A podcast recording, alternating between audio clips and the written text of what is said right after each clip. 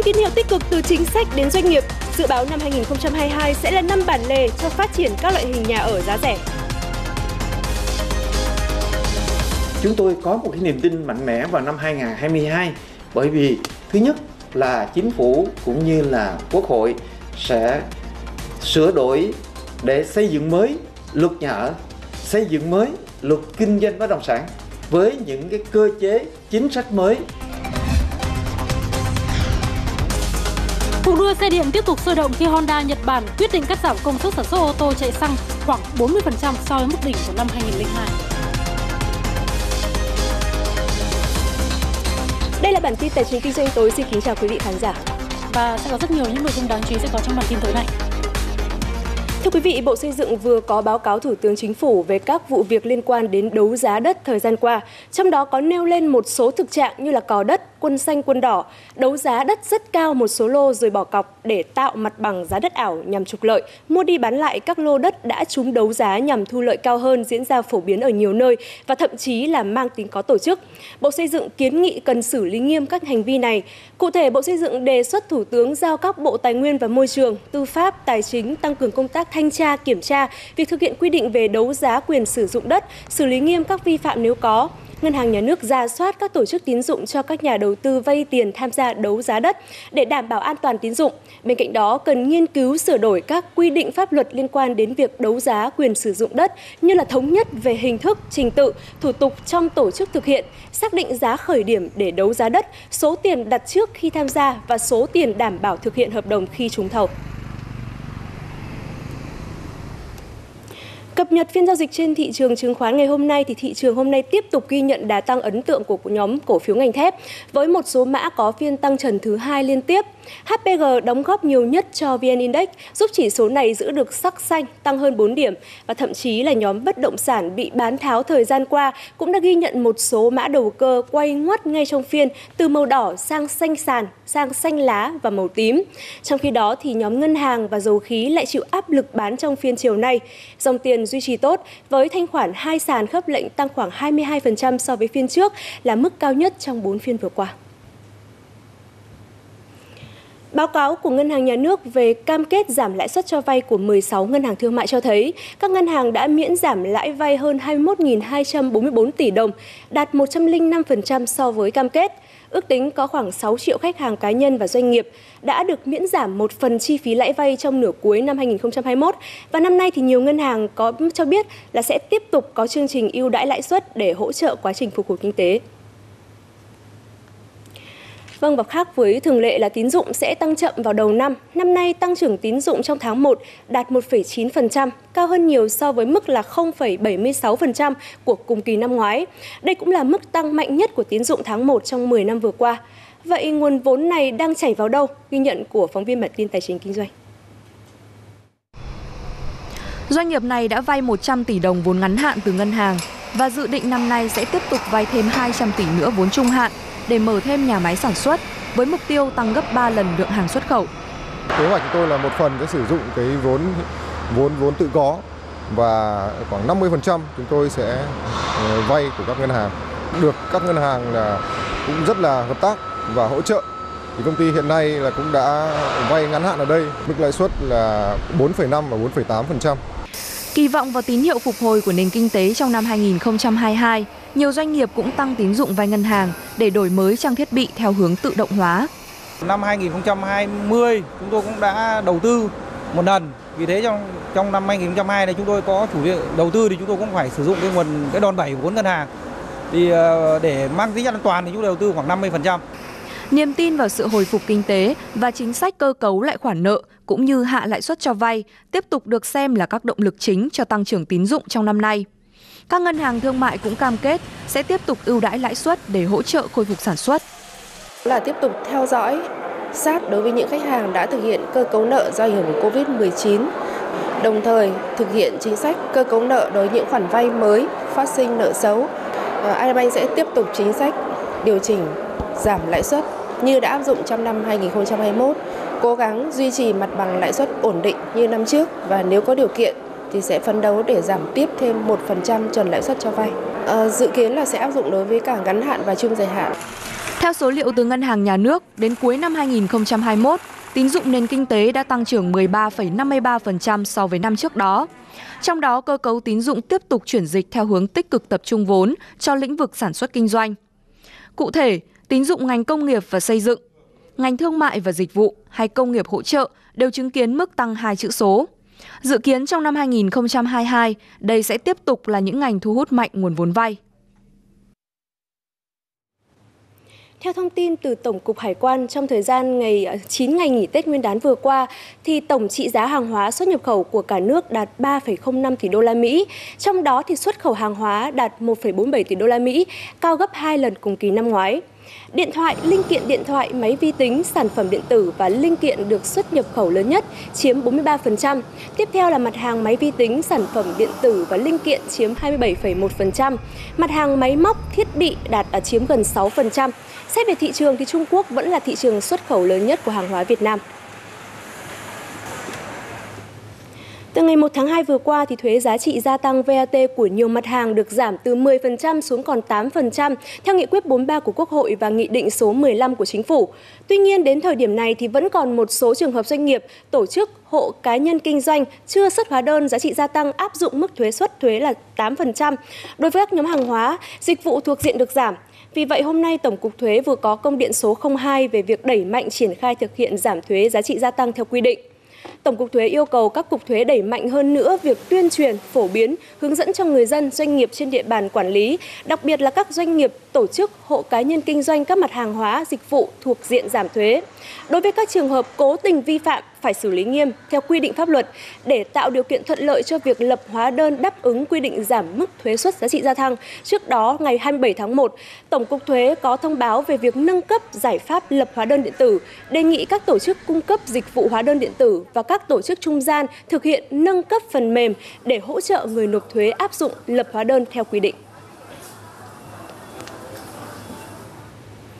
Masan Group cho biết là vừa qua đã hoàn thành việc mua thêm 31% vốn cổ phần của Phúc Long và nâng tỷ lệ sở hữu lên 51% với mức giá là 110 triệu đô la Mỹ. Họ dự kiến là trong năm nay doanh thu Phúc Long sẽ đạt từ khoảng 2.500 tỷ cho đến 3.000 tỷ đồng nhờ mở rộng mạng lưới cửa hàng riêng và kiosk trong WinCommerce cũng như việc đa dạng hóa danh mục sản phẩm trà và cà phê. Đáng nói là từ khi Phúc Long về tay Masan có định giá 75 triệu đô la Mỹ, thì đến nay giá trị chuỗi đồ uống Việt đã tăng gấp 5 lần trong khoảng thời gian chưa đến một năm. Tiền lương tăng nhanh được cho là yếu tố sẽ thúc đẩy cục liên bang Mỹ Fed nâng lãi suất nhanh hơn trong năm nay. Đây là dự đoán của ngân hàng Bank of America. Cụ thể là ngân hàng này dự đoán Fed sẽ tăng lãi suất 7 lần trong năm nay và mỗi lần tăng 0,25 điểm phần trăm và 4 lần tăng trong năm 2023. Số liệu vừa công bố của Bộ Lao động Mỹ cho biết lương theo giờ trung bình tăng 0,7% trong tháng 1 và tăng 5,7% trong 12 tháng qua. Ngoại trừ 2 tháng đầu năm dịch Covid-19 bùng phát thì đây có thể nói là mức tăng lớn nhất kể từ tháng 3 của năm 2007, đồng thời cũng là tin vui đối với người lao động. Xong lại là thách thức lớn đối với Cục Dự liên bang Mỹ Fed. Ngân hàng Trung ương vốn đang bị coi là tụt hậu về mặt chính sách và đang phải chạy theo tỷ lệ lạm phát đang cao nhất trong gần 40 năm qua. Cuộc đua xe điện trên thế giới tiếp tục sôi động khi Honda quyết định đặt cược cho xe điện bằng cách giảm công suất sản xuất ô tô chạy xăng trong nước xuống còn 800.000 xe một năm, tức là giảm khoảng à, 40% so với mức đỉnh của năm 2002. Cụ thể, theo Nikkei, việc ngừng sản xuất phần lớn diễn ra tại nhà máy mẹ tên là Sayama, tỉnh Sata, tỉnh Saitama, phía tây bắc Tokyo, nơi ra đời dòng xe danh tiếng là Civic và Accord. Năm ngoái thì nhà sản xuất ô tô Nhật Bản này đã thông báo rằng họ sẽ loại bỏ dần việc sản xuất ô tô chạy bằng xăng và chuyển sang sản xuất các loại ô tô chạy bằng điện hoặc là pin nhiên liệu vào năm 2040.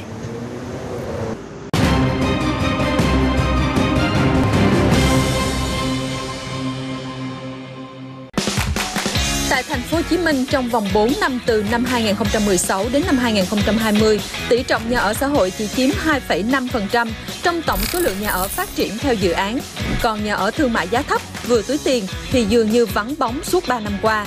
Dự báo cơn khát loại hình nhà ở này sẽ được giải khi năm nhâm dần 2022, thị trường đón nhận nhiều thông tin tích cực.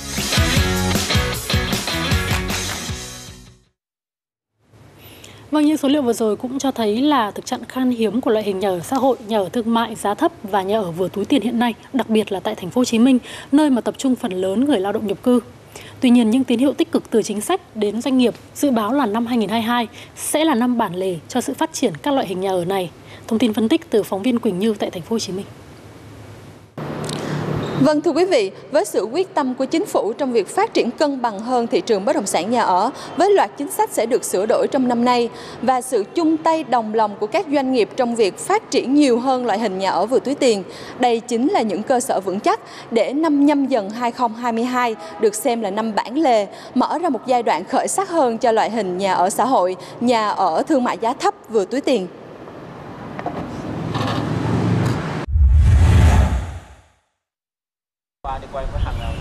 Vừa qua tại phía Nam, ba doanh nghiệp lớn trong lĩnh vực địa ốc vật liệu xây dựng đã công bố sáng kiến nhà ở vừa túi tiền với mục tiêu xây dựng các căn hộ có giá dưới 25 triệu đồng mỗi mét vuông cho công nhân, người lao động có thu nhập thấp. Bằng việc tận dụng các thế mạnh của các bên, chương trình xây dựng một chuỗi cung ứng khép kín từ quỹ đất đến các chi phí về quản lý và xây dựng, giúp hình thành một căn nhà có chất lượng đảm bảo, giá thành phù hợp. Tôi nghĩ đã có rất nhiều ờ, doanh nhân nghĩ tới câu chuyện là làm sao giúp được nhà giá rẻ. À, nhưng mà tôi nghĩ nhà giá rẻ ở đây nó gồm nhiều nhiều các bên. À, trước tiên là là là cả những cái chủ đầu tư à, sẵn sàng đầu tư vào những quỹ đất mà không đặt lợi nhuận hàng đầu mà chỉ nghĩ tới cái câu chuyện là làm sao đảm bảo được cái cái cái cái chi phí. Trong 10 năm tới, nhà ở xã hội vẫn là một trong những nền tảng phát triển bền vững của doanh nghiệp này. Không chỉ tại thành phố Hồ Chí Minh, phân khúc này sẽ trải đều khắp từ Bắc đến Nam đáp ứng được cái nhu cầu thực sự thì mới đem lại sự phát triển bền vững không chỉ cho doanh nghiệp mà cho xã hội. Thì như vậy thì trong 10 năm tới, chúng tôi đã hoạch định chiến lược để phát triển. Và mỗi năm như vậy, cái quỹ đất phải phát triển như thế nào, số lượng căn hộ ra sao, ở những địa bàn nào, chúng tôi đã có kế hoạch đó. Và chúng tôi quyết tâm thực hiện như vậy. Mới đây, chính phủ đã ban hành kế hoạch phát triển nhà ở từ đây đến năm 2025. Bên cạnh việc sửa đổi các chính sách liên quan đến đất đai nhà ở, thì chính phủ cũng chỉ đạo phải hoàn chỉnh các cơ chế chính sách về thuế, tín dụng để hỗ trợ phát triển các loại hình nhà ở vừa túi tiền, nhà ở xã hội. Chúng tôi có một cái niềm tin mạnh mẽ vào năm 2022 bởi vì thứ nhất là chính phủ cũng như là quốc hội sẽ sửa đổi để xây dựng mới luật nhà ở, xây dựng mới luật kinh doanh bất động sản với những cái cơ chế chính sách mới để chúng ta thực hiện cái phát triển nhà ở trong 5 năm tới một cách cân đối, hài hòa, lành mạnh và để chúng ta kiểm soát để chúng ta khắc phục cái tình trạng lệch pha cung cầu. Ngoài ra, trong gói hỗ trợ mà Quốc hội công bố vừa qua, cũng dành 15.000 tỷ đồng để hỗ trợ trên lĩnh vực nhà ở xã hội, hỗ trợ trực tiếp cho người lao động. Theo số liệu thống kê từ Sở Xây dựng Thành phố Hồ Chí Minh thì từ đây tới năm 2025, nhu cầu về nhà ở trên địa bàn là khoảng 50.000 căn. Với một lượng rất lớn về nhà ở như thế này, chắc chắn phải có sự chung tay của cộng đồng doanh nghiệp trong và ngoài nước. Do đó, trong nhóm giải pháp được Sở đề xuất cũng cho thấy nỗ lực gỡ các nút thắt để thu hút vốn đầu tư tư nhân, ví dụ như là việc rà soát và bố trí các quỹ đất có sẵn, hay như việc cải cách các thủ tục hành chính, rút ngắn tối đa thời gian thực hiện các thủ tục về đầu tư và xây dựng. Bởi trong những năm qua, thủ tục đầu tư kéo dài là một trong những cản trở lớn nhất khiến nhiều nhà đầu tư trong và ngoài nước không thể thực hiện các dự án với giá vừa túi tiền. Nhà đầu tư tìm đất được rồi, thỏa thuận đền bù được rồi, nhưng chỉ còn vướng những cái thủ tục của một vài hộ dân hoặc là thủ tục liên quan tới chuyện quyền sử dụng đất nhưng kéo dài tới 2, 3 hoặc thậm chí nhiều năm hơn nữa thì làm nản lòng nhà chủ nhà đầu tư và nếu có nhà đầu tư có kiên trì phát triển thì cái chi phí tăng lên rất cao. Trước tình trạng khan hiếm nhà giá rẻ, chính quyền thành phố Hồ Chí Minh đang xây dựng kế hoạch để hiện thực hóa mục tiêu 1 triệu căn nhà trong 10 năm tới. Tuy nhiên, theo nhiều chuyên gia, thành phố nên thử nghiệm một mô hình nhỏ hơn với các cơ chế chính sách thông thoáng, nhanh gọn mới thu hút được các doanh nghiệp tham gia. Kế hoạch ừ, có thể rất lớn nhưng mà có thể thực hiện với cái quy mô là 5 10 ngàn căn đầu tiên thì chúng ta có thể thử nghiệm được những cái câu chuyện về về những cái chính sách và cái câu chuyện về uh, điều phối cũng như cái cái sự hợp tác giữa giữa khu vực công và khu vực tư ở trong cái cái chuyện mà giải quyết cái bài toán này. Với giá đất liên tục tăng, một trong những khó khăn của doanh nghiệp đó là tìm kiếm quỹ đất Tại nhiều nước, bài toán quỹ đất được giải khi chính quyền có quy hoạch cụ thể cho các khu đất dành riêng cho loại hình nhà ở này. Sau đó, được mang đi đấu giá, đấu thầu để lựa chọn nhà đầu tư. Phải quy hoạch các cái khu vực để phát triển cái loại nhà ở có giá vừa túi tiền này. Bởi vì chúng ta thấy nếu chúng ta đi qua các nước xung quanh thì chúng ta thấy các cái khu vực nhà ở có giá vừa túi tiền là những khu vực được quy hoạch riêng có đầy đủ hạ tầng kết nối giao thông thuận lợi có đầy đủ các cái tiện ích và dịch vụ đô thị Ông Châu cũng cho biết, Bộ Xây dựng và Hiệp hội Bất động sản Thành phố Hồ Chí Minh cũng đang đề xuất chính phủ một loạt cơ chế ưu đãi về thuế, tín dụng để thu hút nhà đầu tư như có mức lãi suất cho vay ưu đãi hay giảm thuế thu nhập doanh nghiệp, thuế giá trị gia tăng.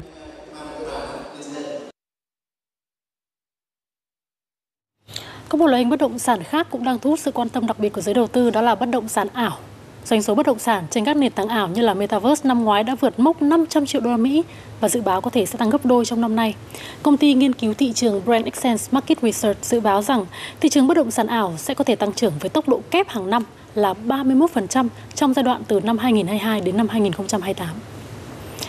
Đồng thời, Metaverse cũng đang thổi một làn gió mới vào ngành công nghiệp thời trang toàn cầu. Cụ thể là thời trang kỹ thuật số đang trở thành một xu hướng thời thượng mới. Nhiều người tiêu dùng hiện nay không chỉ mong muốn sở hữu những bộ cánh thời trang có thật ngoài đời, mà thậm chí còn cả những trang phục trong không gian ảo, thể hiện cá tính và giá trị bản thân. Thời trang kỹ thuật số hay những bộ cánh ảo sẽ được mặc như thế nào? Theo hướng dẫn của thương hiệu, khách hàng chỉ cần chọn ra mẫu mã ưng ý, đồng thời gửi kèm một bức ảnh cá nhân rõ nét trong đơn đặt hàng. Sau 3 đến 5 ngày làm việc, kiện hàng được chuyển về sẽ là một bức ảnh được photoshoot vừa ý với dáng người của bạn trong thiết kế ưa thích. Bạn có thể dùng nó để đăng lên mạng xã hội hoặc là bất cứ thứ gì tùy thích. Và đây chính là một trong những hình thái thời trang trong Metaverse. Thực tế từ năm 2019, công ty chuyên thiết kế thời trang kỹ thuật số từ Hà Lan của chị Amber đã giúp những người đam mê thời trang có cái nhìn sơ lược về lĩnh vực mới mẻ này. Tại một cuộc đấu giá, bộ trang phục kỹ thuật số độc quyền dựa trên blockchain của công ty đã được bán với giá 8.000 euro, tức hơn 200 triệu đồng. Bạn chỉ cần nói, tôi muốn một thiết kế từ vải lụa, máy tính sẽ tính toán loại lụa này chuyển động như thế nào. Lần đầu tiên, bạn có thể tạo ra những sản phẩm may mặc trước khi cần đến chúng trong đời thực. Vậy tại sao nhiều người lại đồng ý trả một khoản tiền lớn như vậy trong một bộ trang phục thậm chí không tồn tại trên thực tế? Nhiều người cho rằng thời trang là vật chất, bạn cần phải chạm được vào nó và cảm nhận được nó. Nhưng với tôi, một khía cạnh sâu hơn của thời trang đó là giúp bạn thể hiện bản thân, cá tính riêng của mình, cho dù là hữu hình hay kỹ thuật số. Mục tiêu của chúng tôi là có ít nhất 10 triệu khách hàng vào năm 2025. Năm 2021, với sự hỗ trợ của công nghệ thiết kế 3D, trí tuệ nhân tạo và công nghệ thực tế ảo tăng cường, nhiều thương hiệu thời trang nổi tiếng thế giới đã bắt đầu giới thiệu các thiết kế của mình trên các nền tảng kỹ thuật số, chẳng hạn như các trò chơi điện tử trong thời gian dịch Covid-19 bùng phát. Gucci thiết kế quần áo cho trò The Sims hay Louis Vuitton ra mắt trò chơi Liên minh huyền thoại. Không cần sai cố định, không tiêu tốn vật liệu, cũng không cần sản sinh ra bất cứ chất thải nào. Ngành thời trang ảo được dự báo đạt giá trị lên tới 50 tỷ đô la Mỹ sau 3 năm nữa. Vâng và rõ ràng với công nghệ thì không gì là